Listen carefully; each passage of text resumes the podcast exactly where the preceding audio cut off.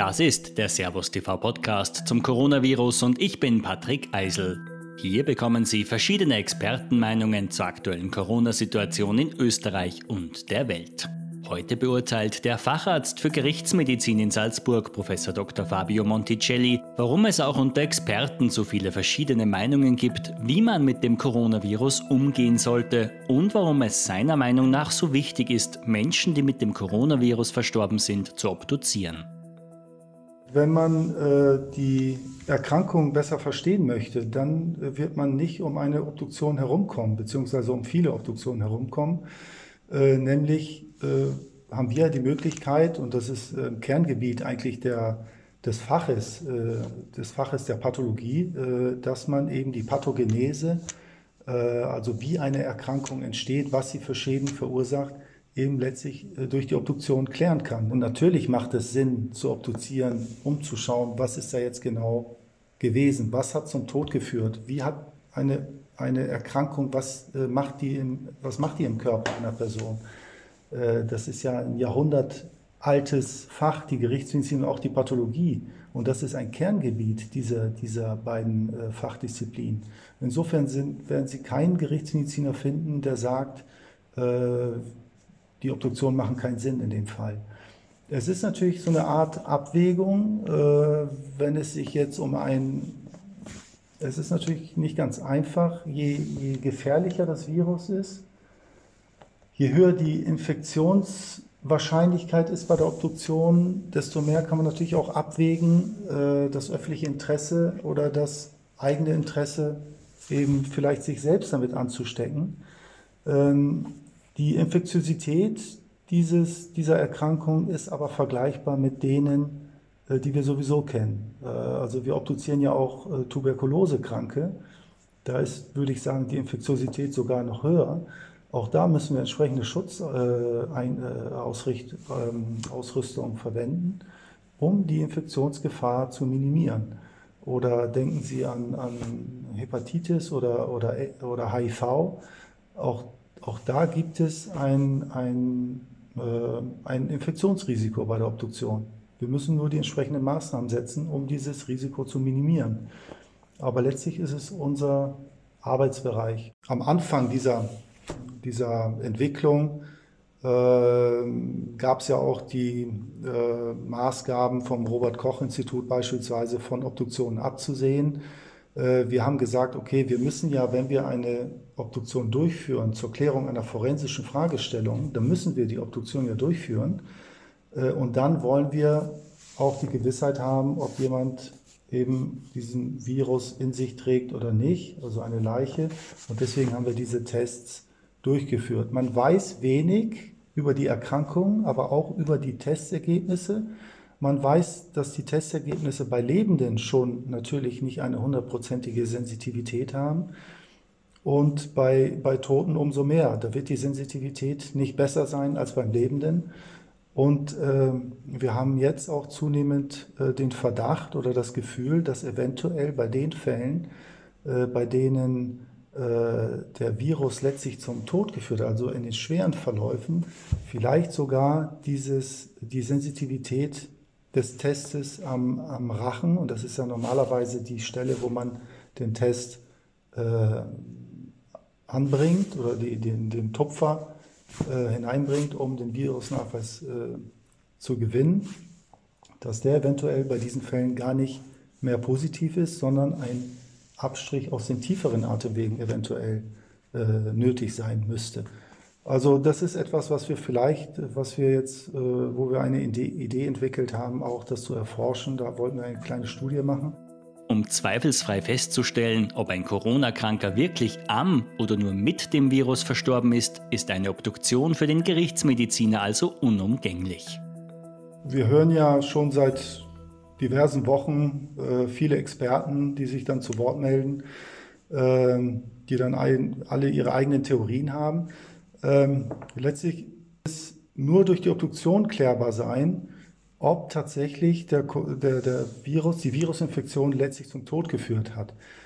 Man kann natürlich auch von den klinischen Verläufen schon äh, Verdacht haben, dass die Corona-Infektion, die dann auch nachgewiesen werden muss, dann zum Tod geführt hat, wenn der klinische Verlauf typisch ist. Wenn der klinische Verlauf nicht typisch ist, dann haben wir ein Problem, dann bewegen wir uns irgendwo im Graubereich und wir wissen nicht, ist, ist der Virus letztlich ähm, verantwortlich gewesen für das Ableben oder waren vielleicht andere Vorerkrankungen äh, die Ursache des Todes. Das wird dann letztlich nur durch die Obduktion und vor allem nicht nur durch die Obduktion, sondern auch vor allem durch die Zusatzuntersuchungen, die man äh, an eine Obduktion nachschalten muss, äh, durchführen. Ja. Ähm, man muss vielleicht auch noch mal zu den Vorerkrankungen was sagen, weil das hat, man jetzt zunehmend gehört, äh, dass ähm, viele äh, Todesfälle oder viele Personen, die dann zu Tode gekommen sind, auch viele äh, Erkrankungen hatten. Man muss natürlich erstmal definieren, was, was ist eine Vorerkrankung, was zählt zu einer Vorerkrankung, zu einer, zu einer relevanten Vorerkrankung. Und letztlich muss man ja sagen, das Virus führt aber auch in den Fällen, bei denen Vorerkrankungen da sind, auch früher zum Tod, als wenn diese Infektion nicht vorgelegen hätte. Und das ist, finde ich, äh, schon nicht so ganz beruhigend, wie das, wie das was einige Experten äh, sagen, dass äh, eben die Betreffenden sowieso gestorben wären. Das ist aus meiner Sicht nicht der Fall. nämlich Vorerkrankungen haben ja viele im jüngeren Alter, im, im, im fortgeschrittenen Alter. Aber man muss an diesen Vorerkrankungen ja nicht unbedingt sterben. Und wenn der Virus dann zu einem frühzeitigen Tod führt, ist es für die Beteiligten natürlich äh, nicht gut. Fabio Monticelli spielt damit auf Aussagen wie die des renommierten deutschen Rechtsmediziners Professor Klaus Püschel an. Der Direktor des Hamburger Instituts für Rechtsmedizin sagt, dass ausnahmslos alle an Corona Verstorbenen in Hamburg Vorerkrankungen gehabt haben und die Angst vor dem Virus deshalb übertrieben sei. Herrn Püschel kenne ich, kenn ich persönlich von der, von der Fachgesellschaft. Wir sind ja alle in der gleichen Fachgesellschaft, in der Deutschen Gesellschaft für Gerichtsmedizin oder Rechtsmedizin heißt es. Ähm, und ja, er hat seine Meinung natürlich, wie die anderen Experten auch, die im Fernsehen auftreten. Mich beruhigen seine Zahlen nicht unbedingt, muss ich sagen. Und ich bin eigentlich eher einer, der ein bisschen auf der, auf der vor, vorsichtigeren Seite ist und sagt, besser, man hält die Maßnahmen noch weiter durch, solange es irgendwie möglich ist, auch natürlich unter Berücksichtigung der, der der Schäden in anderen Bereichen, die natürlich auch entstehen, äh, wäre es aus meiner Sicht äh, sinnvoll, noch etwas mehr durchzuhalten, als jetzt äh, auf früh, frühzeitige Öffnung äh, zu plädieren. Ähm, und wie gesagt, diese, diese Aussage, dass, äh, dass die Patienten, die er untersucht hat, oder die, die Verstorbenen, die er untersucht hat, alle Vorerkrankungen haben, beruhigt mich nicht unbedingt, ja, weil es kann ja sein, dass ich auch selber eine Vorerkrankung habe. Äh, deswegen möchte ich jetzt nicht äh, früher sterben und äh, deswegen denke ich, dass diese Maßnahmen schon doch sehr sinnvoll sind. Sie sehen ja täglich kontroverse Meinungen von Experten, alle Experten auf ihrem Gebiet und selbst die Virologen sind sich ja auch nicht ganz einig. Insofern werde ich mir jetzt nicht anmaßen zu sagen, wie es gemacht werden muss. Ich denke nur, dass äh, da Vorsicht geboten ist und insofern äh, ist meine Meinung eher die Maßnahmen, also ich kann die Maßnahmen sehr gut nachvollziehen und, und akzeptieren und ich denke, wenn man die Chance hat, jetzt noch etwas weiter durchzuhalten, wäre es äh, auf jeden Fall, wären wir auf der, auf der sichereren Seite. Ich sage nicht auf der sicheren Seite, weil letztlich wissen wir gar nicht, auch trotz Maßnahmen kann uns das Ganze entgleiten, was ich nicht hoffe. Äh, aber ich sage, wenn wir noch, wenn wir noch ein bisschen durchhalten, äh, wäre es durchaus, äh, würden wir die Wahrscheinlichkeiten erhöhen, dass uns das nicht entgleitet.